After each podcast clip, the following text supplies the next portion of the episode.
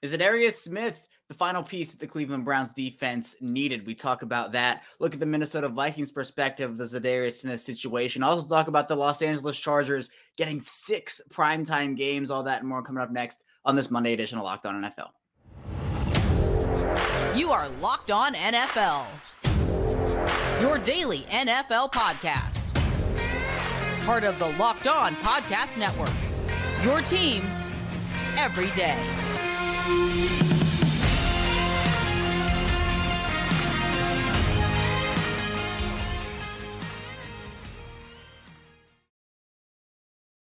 Welcome into another edition of Locked On NFL, your daily NFL podcast. I'm your host, Kevin Oestreicher, and we're here on the Locked On Podcast Network, your team every day. Thank you so much for tuning in today, making Locked On NFL your first listen each and every day. You can subscribe for free, both in video form and in audio form. And today's episode of Locked On NFL is brought to you by FanDuel Sportsbook, official sportsbook of the NFL. Make every moment more. Visit fanduel.com slash locked on today to get started. And we are here today breaking down the biggest stories across the league. And of course, me being one of the NFL's experts here on our channel, I'll be doing that for you with the help of our other NFL experts. As first, we'll be talking with Jeff Lloyd of Locked On Browns about the Za'Darius Smith trade. Of course, Minnesota, the Vikings trading Za'Darius Smith to the Browns. And we'll talk about if Za'Darius Smith is the final piece that that Cleveland Browns defense needs. Then in the second segment, we'll flip over and talk with Luke Braun of Locked On Vikings, as obviously Minnesota traded him to Cleveland. So we'll get the Minnesota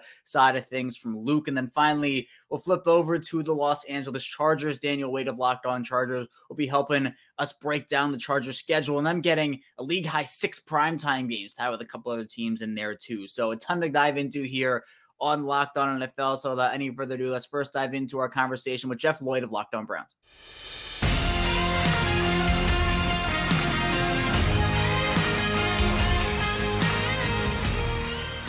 The Cleveland Browns, they made a splash on Friday. They got Za'Darius Smith from Minnesota Vikings here to talk about that with me as the host of Locked On Browns, Jeff Lloyd. And Jeff, it seemed like Cleveland, no Jadeveon Clowney, not coming back here. The Browns, they wanted to get someone next to Myles Garrett. And they get that with Darius Smith, who obviously from his time in Baltimore, Green Bay, Minnesota, has proven to be one of the better pass rushers in this league. Were you surprised that Cleveland actually went out there and, and got this guy?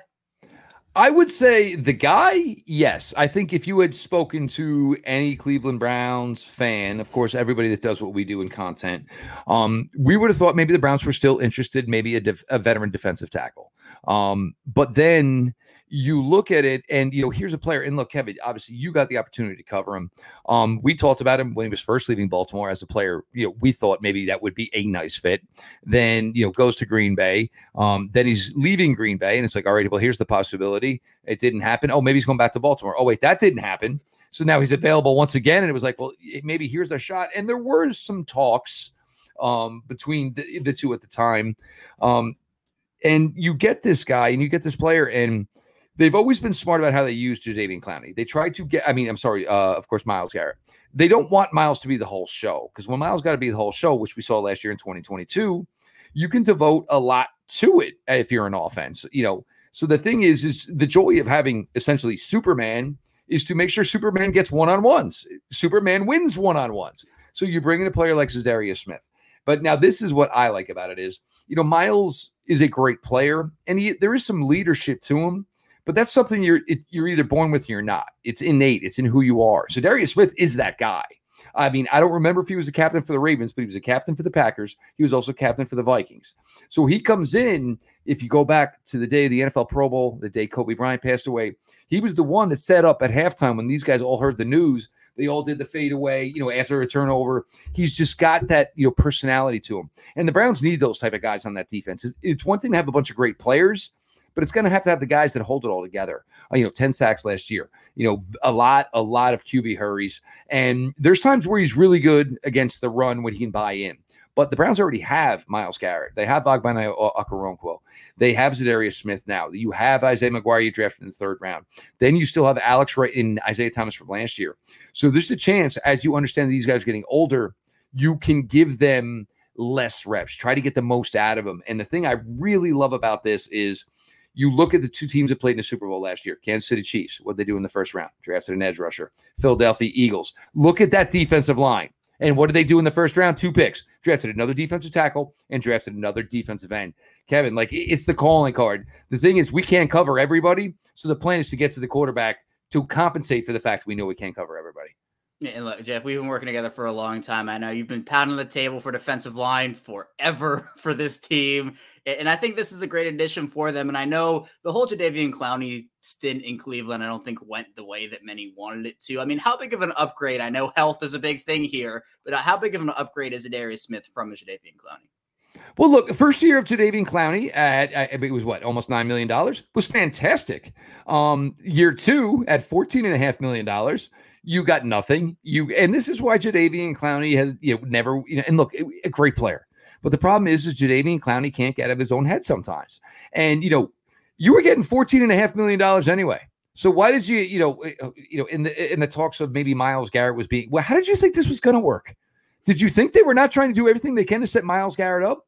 Because ideally, you want Myles Garrett when it is a nickel or dime to say, you know what, you kick outside because this guard is terrified just staring at me. So I'm going to ball pass. You want Myles Garrett to do whatever Myles Garrett can do. You know, freelance. He is that type of guy. But it means sometimes, you know, you're going to get different. But you tell them you're going to play nickel and dime.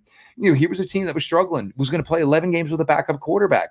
You don't need the malcontents. You know, it, it's weird to have malcontents on the Cleveland Browns because usually malcontents come from teams where they've always won.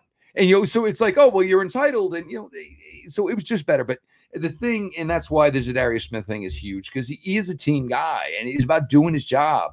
Uh, and you know, and everybody playing together, playing within a unit. He understands the opportunity here. And if you look at it from the Browns standpoint, they had a lot of issues getting up to the quarterback last year, but it was you know 15 for Myles, 10 for Za'Darius Smith, eight for Okoronkwo. There's 33. That's pretty much more sacks than the Browns had last year anyway to begin with. So now, what does everybody else do? And you have a team that gets after the quarterback well. But the Browns need more guys who are bought in and less individual. You know, they had that already on the offensive side of the football, which cost them basically a season and a half. And then they had it last year on the defensive side of the ball, which cost them another half a season. Yeah. And now I think with not only what they've done with the player side of things, with the coaching side of things, Jim Schwartz is, the new guy. It's there. not going to happen under that. It's not going to happen under him. No, you, you, you have to have you have to be disciplined. I mean, the Jim Schwartz defense, you have to be disciplined in that unit how how does Darius Smith fit into what Jim Schwartz wants to do now with with Cleveland? Well, I think what it is is you know it, you understand when you you you have a player like Myles and it's the freelance ability to do whatever you have to do.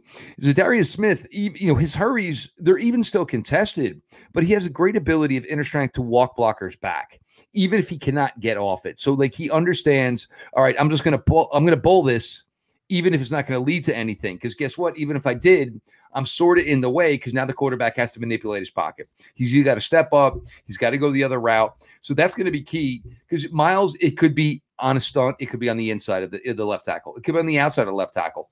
So you want to limit what the quarterback can do within the pocket. You know, most of these sacks happen because guess what? You know, one tackle was pushed back, a guard was pushed back, and the only spot you have, it's congested. And this is key, obviously. Kevin, now it's different now. The Ravens, we talked about this for two years. We weren't sure what the future was. You know what it is now, uh, of course. You know, the all the AFC North is playing the AFC South this year.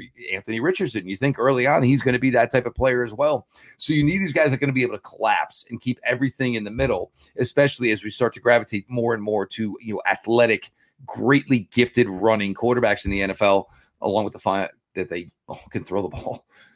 Right. In the AFC North, it's going to be one heck of a division. The AFC year. is just, it's just scary. the whole, the entire AFC is absolutely scary. There's going to be, I, I, I would not be surprised if we ended up with either one or two teams with 10 wins that maybe don't make the playoffs in the AFC. That is yeah. how ridiculously yep. deep it is. It, it is unbelievable. It, it's, it, it is a stacked conference. You look at the NFC, you're like, what's going on over there? The AFC has everybody in it. So that's going to be super competitive. But the, the schedule drop, Jeff, for all the teams on Thursday night. What did you like about Cleveland's schedule and what didn't you like? Well, the back nine, speak, Kevin, seems very, very favorable. Um, you know, a lot of the easier games are on the back end of the schedule. Uh, that Thursday night game in Week 17 against the Jets, and you know, the Browns. The ultimate goal is, you know, that you're trying to win the AFC North. So if you had 10 days of rest, and we all agree probably that the Bengals right now are the best in show in the AFC North. I think we're all safe in saying that. But then you have 10 days to go play the Cincinnati Bengals, and hopefully, what you is an opportunity to either secure, steal, whatever the AFC North. The the beginnings, you know, that first six weeks, that's tough, man. I ain't gonna lie because you know, obviously it's you guys, uh, you know, the Steelers, the Titans, you know, the Bengals. I'm not to put their defense there yet, although DJ Reader's a beast. But then they have the bye week, and it's the Niners. That's a lot of physicality, man, over the first six weeks, even with the bye, because everybody's like, oh, well, the early bye. I'm like, well, look who they're playing two through four. They're all physical. And then you got to come right back for San Francisco. Uh, but they don't travel much, which is good.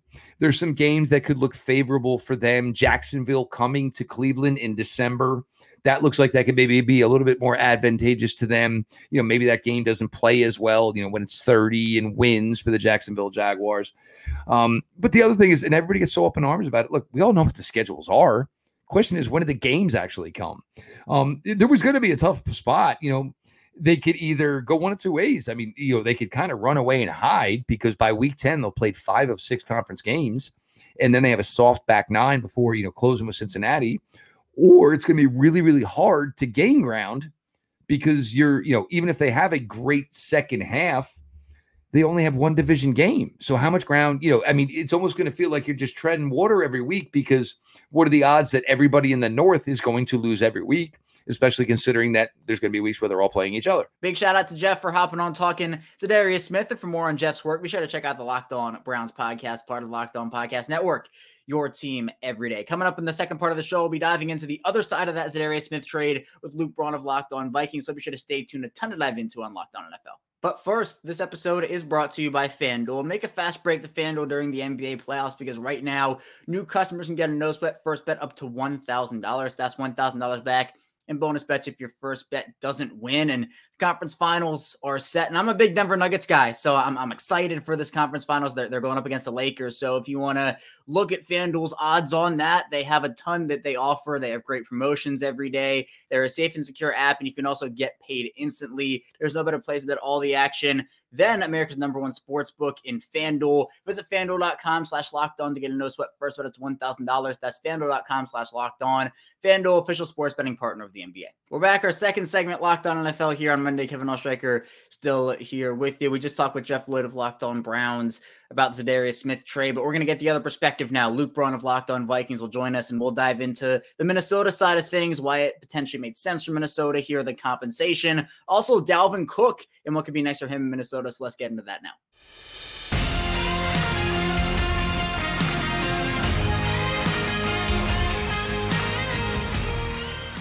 The Minnesota Vikings had a busy Friday trading Za'Darius Smith to the Cleveland Browns. Here to talk about that and more with me is Luke Braun, the host of Locked On Vikings. And Luke, uh, with this deal, th- there's a lot to dive into because obviously the Za'Darius Smith era kind of started off weird with the whole Baltimore situation yeah. he signed there and then didn't, then signed, then didn't had a really good year with Minnesota, but it just seems like th- when the offseason started, it wasn't meant to be anymore. That the Vikings move on from him, trade him to Cleveland.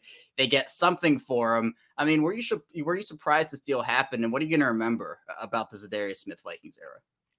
Yeah, Za'Darius Smith was a grand old time. Like I, I think there's never going to be any ill will with like we were just to stop on his journey from here to there. Okay, um, but I mean he came to the Vikings and immediately gave them a uh, an a burst of energy. I think that they were missing a, a real like the, the, a real locker room impact. I, I, guess is what I would say. Um, but yeah, the, the deal didn't surprise me very much. We knew that he wanted a better contract. Um, and he was, you know, he didn't want to play on the provisional version of the contract he signed when everybody was worried about his back. Played every game of the season, and he wanted, you know, to, to be uh, for that to be recognized in his contract. Uh, but whatever negotiation they had, you know, he asked for his release earlier in the offseason. The Vikings say, well, let's try to work something out after the draft. And then after the draft comes, they try to work something out. Must have been a non starter because it didn't uh, go very far. And then they start fielding trade offers. They flip him to the Browns for uh, meager compensation. So great stuff for the Browns you know, con- considering that they also don't even take on the full contract, the Vikings actually take on some of the cap in the deal too. Um, but you know, they got what they could for him, and it's sort of a all right, yeah, this contract doesn't work for you anymore, so we'll we'll go our separate ways, but we'll at least get something back. Um, but it was really I, I guess if that were the was the way Za'Darius Smith was going to handle it, it was always going to be a one year rental, and that's okay. And wasn't he? You mentioned locker room. Wasn't he the one who started the chain thing for them? Uh, allegedly, yes, he was the first one to give uh, Kirk Cousins the chain on the plane uh, back from I believe it was Washington, and then everybody else started getting in. But, sources tell me that, that Za'Darius Smith was the first. Yeah, inside information here. This is what you tuned into the show for: the inside sources about the chains with Kirk Cousins. But I know there's been a lot of storylines surrounding Minnesota this offseason. Luke, another one being Dalvin Cook. Seems like th- there's a split there between the two. Obviously, at least at the time this recording, it's not official. But but does that shock you at all that they're moving on seemingly so quickly here? That has been known for a while. Um, the the reporting, the rumors and conjecture have all been about whether or not the Vikings could find a trade partner. But it's been known for a while that Dalvin Cook's not going to be a Viking. There might be something a, a delay based on having to wait until June first. Um, you know, if you, if your team cut a player with a post June 1st designation, you don't get those cap savings until it is actually after June 1st. And that cap space might need be what that team needs to facilitate Dalvin Cook. So maybe that's the holdup here, or maybe they're just trying to kind of hold out and uh, try to get a trade partner, but they won't. There's now, I, I think, um, a, a little bit more conjecture about them just releasing him which is also fine. Uh, either way, he's yeah, he's not going to be a Viking, and the running back room is going to be Alexander Mattison and backup singers. Is, is, is there any reason why this is going? Like, is there any reason why they're moving on from him at this point? Is it contract, age, Money. injuries?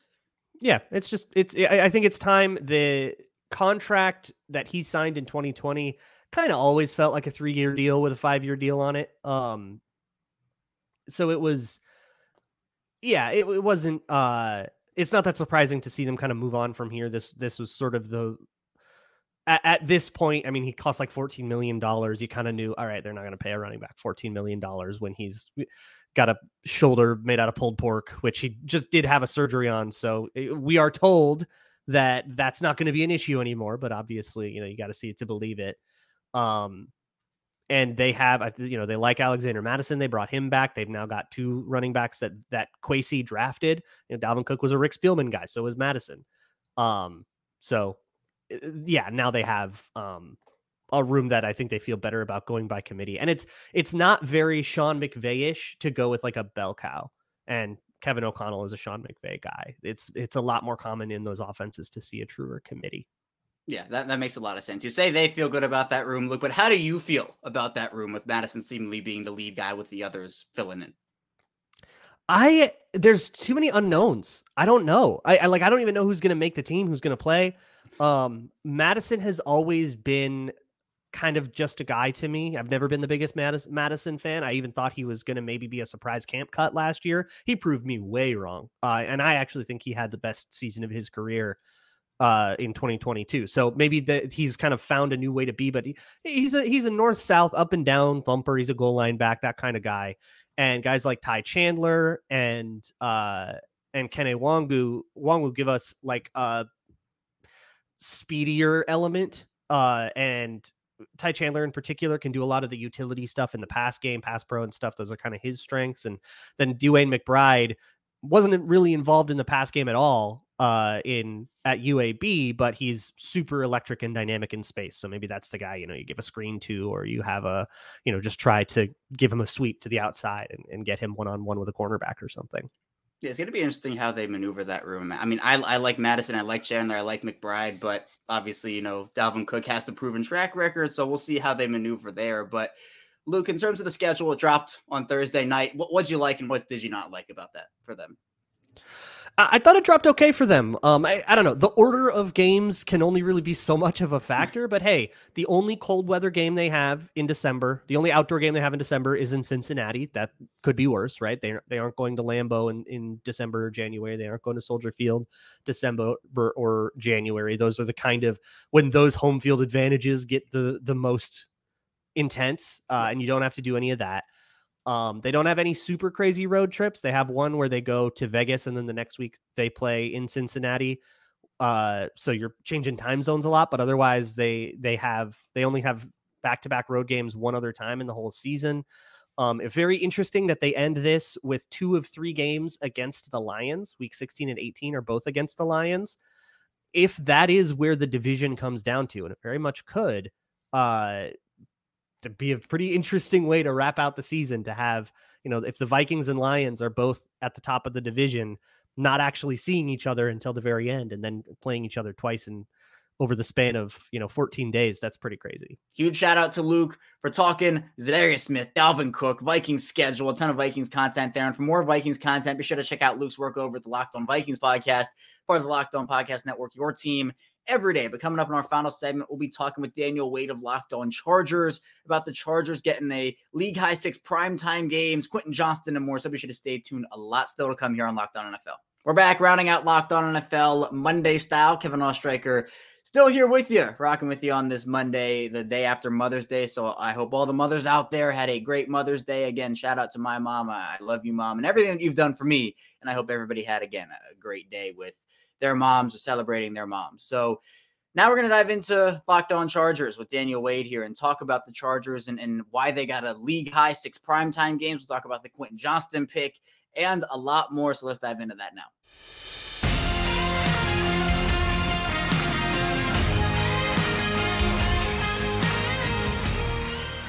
Los Angeles Chargers, one of the NFL's primetime darling. Six games, the max here for Los Angeles. Here to talk about that and more with me, Daniel Wade, one of the hosts over at Locked On Chargers. And Daniel, this is a team, obviously, it's it's, explosive with Justin Herbert, Austin Ekeler, Keenan Allen, Mike Williams, etc. This is an explosive offense. And hey, they have pieces on defense too. They absolutely do there. Obviously, I think they want a bit more from that unit, but we yeah. will see what they do. Were you surprised that the Chargers ended up being one of these teams that got the max amount of primetime games? I was a little bit. Uh, I mean, I think when you look back at their last season and, you know, five primetime games last year, it was kind of surprising to me. And they didn't win a lot of them, but a lot of them ended up being pretty good games. So I think maybe that played a factor in it too. I mean, especially the only thing I think that was surprising is that you got six primetime games and none of them are Chargers Chiefs because since Justin Herbert has taken over, I mean, those games have come down to the wire pretty much every time. He's only taken them down one time, you know, the great Patrick Mahomes, but those games seem to always kind of live up to the hype. It's going to be really interesting, man, because like the Chargers have a lot going on. There's a lot to prove, I think, in this season for the head coach, for the general manager. Justin Herbert, I think we all kind of know what he is at this point, but like it's going to be under the the spotlight, right? It's going to be under the magnifying glass. Like you better hope you're good because if you're not, you're going to be seen a lot by the whole, you know, country and you're going to have to prove it kind of, you know, 6 times out of 17 games, man. It's going to be crazy. And then you have week 18 which is Chargers Chiefs, I think all you're hoping is, hey, maybe that game means something in week 18. Maybe that game gets flexed into prime time. Like it's it's gonna be crazy, man. I mean, that's a lot. That's a lot of prime time games. Yeah, it definitely is. And I know with the schedule dropping, you know, you get that information. But I know with some of these players the Chargers have, Daniel Austin Ekeler has been a huge part of what they've done on offense over the course of his Chargers tenure. But there's a little bit of turmoil there, it seems, right now. Do you have any updates on the situation and whether Ekeler will be a member of the Chargers or just playing for them this year? The latest update was that during the draft, there was basically nothing that came into the Chargers as far as other teams being interested in trying to pull something off with them for it. And it's a very complicated situation, Kevin, because the running back market is so bad right now, right? Me and you talked about a little bit before we got on. It's just like, I don't see a situation or a scenario.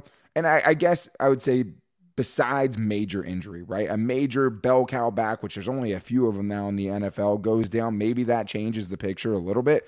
But for the Chargers, if you're going to lose the guy who had 38 touchdowns for you the last two seasons, like you would think you'd be wanting an immediate contributor from that, right? You'd think you'd want a, pick in this last draft class in the 2023 draft, and they didn't get it. And what they need, or what Austin Ekeler needs in this situation, is not only to go find someone willing to trade draft compensation for him, right? Trade a fifth round, sixth round pick for him, but also give him a double digit million dollar extension that starts at the age of 29. This is going to, you know, he's going to have his age 28 season this year. So whatever extension happens isn't going to be starting until he's 29.